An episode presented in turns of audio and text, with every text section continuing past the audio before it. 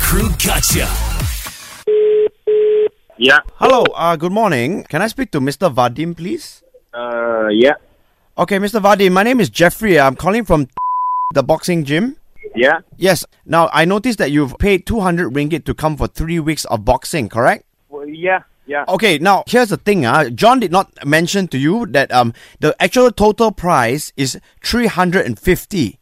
Uh, no, he did not. But that's what I I talked. So I asked because can I uh, have like reduced price and all that stuff, you know? I asked with, to him is the is two hundred gonna be okay? And I was there for uh, three weeks. Okay, I understand. I okay. understand. However, the problem is now that you still owe us 150 ringgit.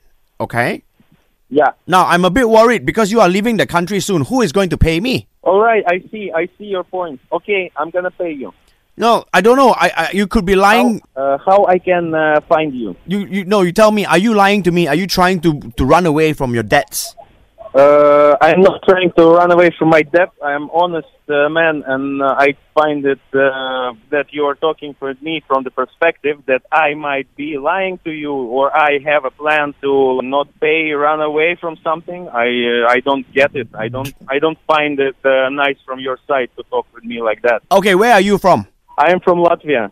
Latvia. Is that the Eastern Europe? Yeah, Okay, because we have before, you know, people come from overseas, they use the gym, and then they never pay, and then they go home. Now, I, I, I don't, I don't know what to say. I'm scared, okay, that you are going to go home and run away from your debts, and you are lying to me. no, don't think like that, please. You can have my uh, word of a man that I will pay you. This is my word of a man to you. And what I want to know, just tell me how I can meet you. So I pass by your office or something, and I give you the money. How about this? How are you? Let me keep your passport before you leave. What?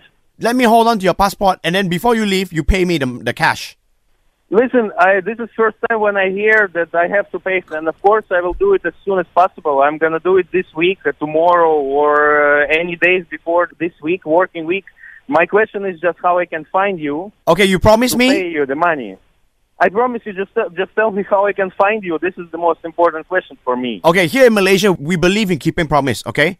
That's very important. I Yeah. need your word, okay? Yeah. So what I want you to do is I want you to put your hand up and say, I Vadim promise you, Jeffrey, that I will pay you your money. I Vadim promise you, Jeffrey, that I will pay you the money. I will not run away from this country. I will not run away from this country without paying my debt to you.